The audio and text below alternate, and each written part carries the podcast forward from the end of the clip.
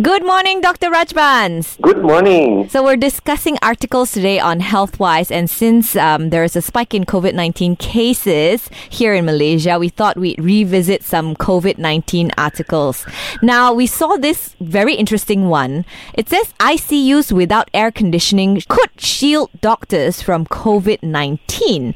Now, doctors are already in PPE and all that. If the ICU doesn't have air conditioning, how does it help shield them from COVID 19? See, I'm just confused also because if you're, I suppose the aircon have droplets, you know, and this virus is spread by droplets, so maybe the aircon can, you know, have the virus there and that can cause like a continuing infection. But if you're wearing the PPE, then you should be uh, immune from that. But I suppose once you take out the PPE and you are, you know, exposed again, so maybe that's what they're talking about. But I don't know, but when I wear a PPE, you know, when we suspect a COVID and I wear a PPE, well, without aircon, I don't know how I will last because it's so hot. Yeah. Yeah, Once you you wear probably all that- melt in there. and if you could be short part, it's okay. But I suppose if your doctors are going to be there the whole day wearing that PPE, you know, in that, uh, or the nurses especially. So I don't know whether that will be something practical or not. I don't know. They have to look at that part of it. Maybe they don't realize the, that can be another problem, especially in the tropics, you know. Yeah. Now, speaking of surfaces, this other study done said that this virus, COVID 19, can stay on banknotes, phone screens, and stainless steel items for 28 days, Doctor. How likely are we to catch COVID 19 after touching a contaminated surface, though? Yeah, but I don't know. They didn't say how active the virus is. Uh, but that's why we always have that thing about you know washing your hands, avoiding touching your you know face and all that because that's how the virus are going through your droplets. So that's that's the whole idea about fre- frequent washing hmm. hands, you know, sanitization, and all those things, lah. But why it's scary that the virus can live for so long because normally you think viruses will just be a few days and they're gone. And the other thing about keeping all uh, you know uh, everything in our area. Frequent cleaning is very important. Like in hospital, every few hours, the everything is cleaned by the people. So that's very important. And your hand washing are very important.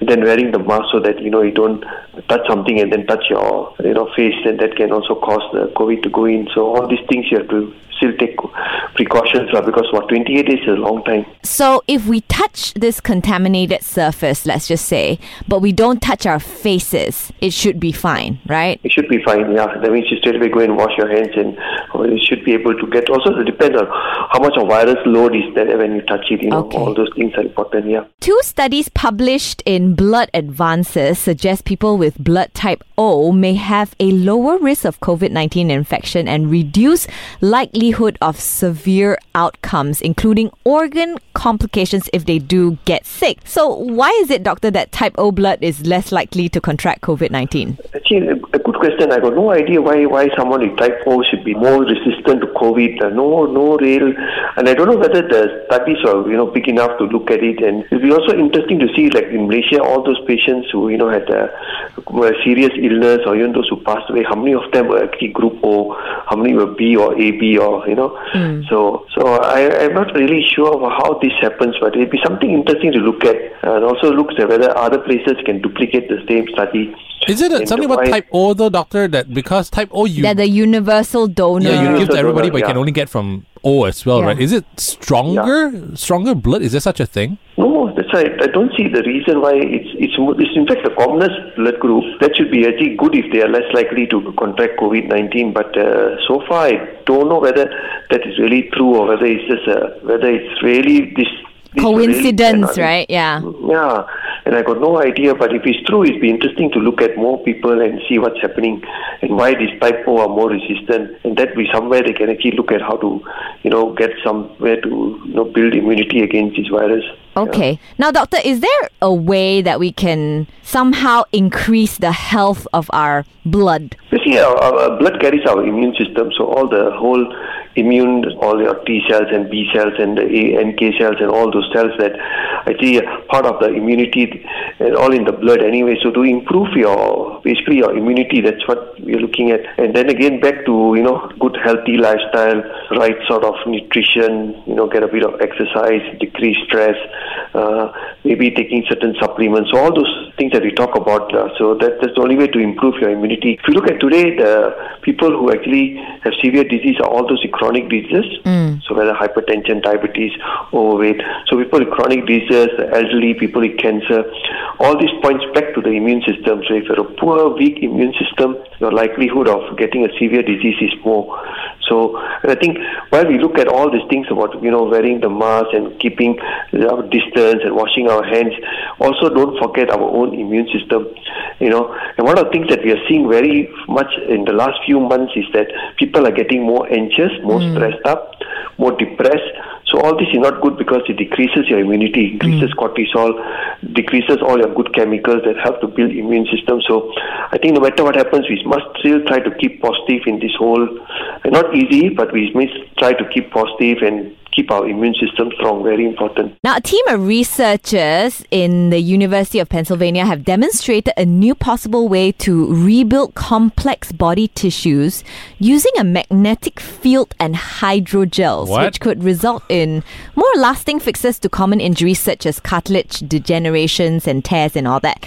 What is the standard treatment for someone suffering from cartilage degeneration right now, Doc? I mean, uh, one of the things we look at preventive measures. So make sure that you know you don't overuse your joints, for example, where the cartilage gets you know damaged. So that is one prevention. Secondly, people have tried things like supplements. You know, from a lot. The main common place that we get cartilage degeneration is the knee, Yeah. osteoarthritis. So uh, that happens, especially someone who's been, you know, playing too much of sports in the wrong way and they have injuries to the knees. They get uh, the degeneration faster. So prevention is important. Things like physiotherapy can help to strengthen the muscles, hmm. so prevent further damage to the joints. Then certain supplements out there that they use that can help. You know, the whole range of new supplements coming up from things like mussel extracts to avocado, soya extracts to glucosamines and chondroitin. There are many things out there. So again, this year to talk to the doctor and see which will be the right thing for you.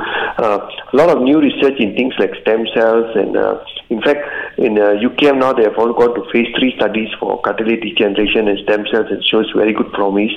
I think India has already have a product that works for st- uh, for cartilage degeneration using stem cells.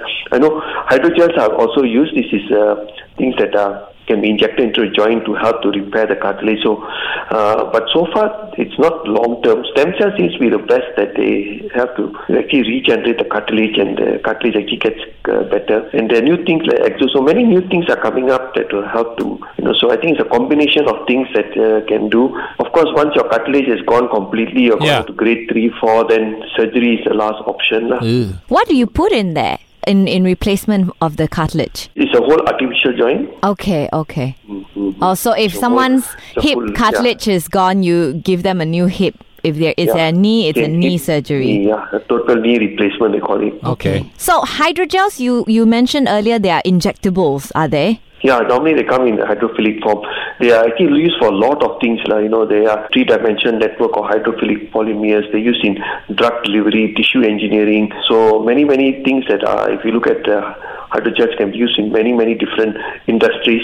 But this one, they talk about uh, using magnetic Yeah. with hydrogels. So this is something new, something that looks different. Whether hydrogels go there and helps some of the cartilage formation, and whether magnetic fields make that improve even better. So this is something else that they're looking at to build up the you know the cartilage. So that's quite interesting. Hydrogels with magnetic field. Hydrogels alone don't have a long-term repair mechanism, but with magnetic field, no, maybe it is something different and something better. Now, this next article says that binge drinking may be linked to both the onset and severity of Alzheimer's disease. Like, we all know drinking is bad, but how much is too much, doctor? Should we avoid alcohol completely? Okay, it depends on what you're looking at. If you're looking at heart health, they talk about, you know, so many studies say that two two drinks a day, you know, two units a day will help your heart. But if you look at any study, no one has talked more than that. No one has said that alcohol is good for the liver or alcohol is good for the brain, right? So for the brain, it's very obvious that even a small, let's say even you take a small glass of uh, wine, is still a toxin to the brain. But because the brain has got billions and billions of cells, so if you lose a few hundred thousand, nothing really happens in the short term. lah. But but long term more. And binge drinking, you're taking, you're talking a lot of alcohol in a very short period of Yeah. time, and that is really causing a lot of damage to the brain cells and it causes inflammation. Today we know Alzheimer's is a neuroinflammatory disease. In fact, the disease probably starts 10 years before you get the symptoms. So now there's a lot of research going to the inflammation part of the brain causes all these, you know, call it amyloid proteins and the tau and the plaques. Alcohol definitely is a toxin to the brain and alcohol will cause inflammation in the brain. It also damage and kill the brain cells. If you really want to have a very good memory in your 80s and 90s, then I would say no alcohol at all. Don't drink. Yeah. Yeah. Mm. But is there any way to reverse Alzheimer by just changing your lifestyle? Is there a medication or supplement for it? I mean, right now, if you're looking at it as a neuroinflammatory disease and you're looking at using inflammation, again, they looked at people you know, the blue zones who don't seem to get Alzheimer's or very rare, and they're looking at their lifestyle. So, a lot of anti inflammatory foods, foods high in antioxidants, food that are good fats. So, what they've done is they look at actually four things. Uh, One of the, there's a guy called Bredesen who's actually come with a protocol, and one of the things he says high diet in vegetables and good fats, moderate physical activity, mental activity, that means keeping, uh, doing mental In fact, he says in that uh, study, avoid all alcohol, and then he talks of certain supplements that may help in the, you know, your brain inflammation. So these are the five things he looks at and says that uh, from his protocol, they found that people who follow this actually slow down the or reduce the risk of getting Alzheimer's. So simple things to actually do, you know. Uh, the other one he looked at is uh, sleep, you know, having moderate sleep, uh, a good uh, quantity of sleep, you know, at least six to seven hours a night. So these are the things that, uh, again, back to lifestyle. Uh, drugs, are only four drugs available that don't treat but slow down the disease progression. New drugs are coming out that actually seem to be able to work better, but they are one is going to be released next year in I think America. There's another one or two that Japan and China is coming out with. So we have to wait and see whether these drugs are more effective than the older ones. But I think lifestyle still plays a big role. Now, Doctor, it's Pink October Breast Cancer Awareness Month. And if you have any of the risk factors of breast cancer or you just want to ensure that you do not develop the disease, this article says that there are five mistakes that you must avoid, which is obesity, use of alcohol, not getting tested, not breastfeeding, and unsupervised use of contraception. Some women that we've spoken to on Breast Cancer Fight Club Yes. this week, they've avoided all these risk factors and they have no genetic predisposition to cancer, but yet they still get breast cancer. Why is this the case, yeah, doctor? I think if you're looking at just the tip of the thing, you're just looking at what the doctors think this is the cause of breast cancer. Yeah. But what you must understand is that if you look at genes, it's not just the BRCA genes and all that, which of course are very, the risk is very much higher. But there are also the variants in your genes for like things like inflammation, detox, free radicals, which precipitates cancer. You know, if you got very bad uh, detox genes and you take a lot of toxins, right? These toxins actually for the body to safeguard for any damage, it is normally stored in fat. Right, so near abdominal fat, but breast tissue is a fat, so a lot of hmm. toxin can actually end up in the breast tissue.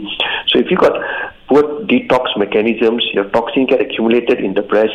You got it causes inflammation. If your inflammation genes are bad and your free radical genes are bad, causes free radical damage, and this actually precipitates cancer. Okay. So a lot of people don't look at that part because this is more under lifestyle. You're looking more at the medical part of it. So a lot of people come to me and say, you know, I do all the right things. I'm trying to be healthy, but how come I got cancer? Yeah. Right, whether it's breast or colon or prostate or lung or whatever. Right? They say I don't smoke, but I got cancer lung. You know what happened? But because there are a lot of toxins out there, you know, the whole environment is full of toxins. Your food is full of toxins. So if you have the the right genes and if you take a lot of toxins, you can still uh, start a cancer in your body. Okay. So it's a overall looking at a uh, healthy lifestyle. Now you find a lot of people when they get cancer, then they go into organic food, they go into juices, they go into uh, meditation, mindfulness, then they look at exercise. So which is a good thing, but why not do that before we get a disease? Yeah. I think that that's what we have to say. We start looking at prevention. So maybe what you're looking at the the five things they say is just the tip of the iceberg. There are a lot of other things out there that we are doing. Right now we all you know, like using our sanitation, wear a mask. So these are still chemicals, right? So we have to, to counter that. We must make sure that we eat healthy, do some moderate exercise, and do all the right things to still maintain our immune system. Because cancer is a disease where immune system fails. Yeah. Just like when you're, get attacked by a virus, your immune system has failed, that the virus takes over. Same with cancer, your immune system has failed, and that has failed because your lifestyle was probably not good. So I think we forget that part of it. We are still exposed to toxins, breast tissue is a fat. Toxin go and accumulate in the fat, and this can still cause cancer.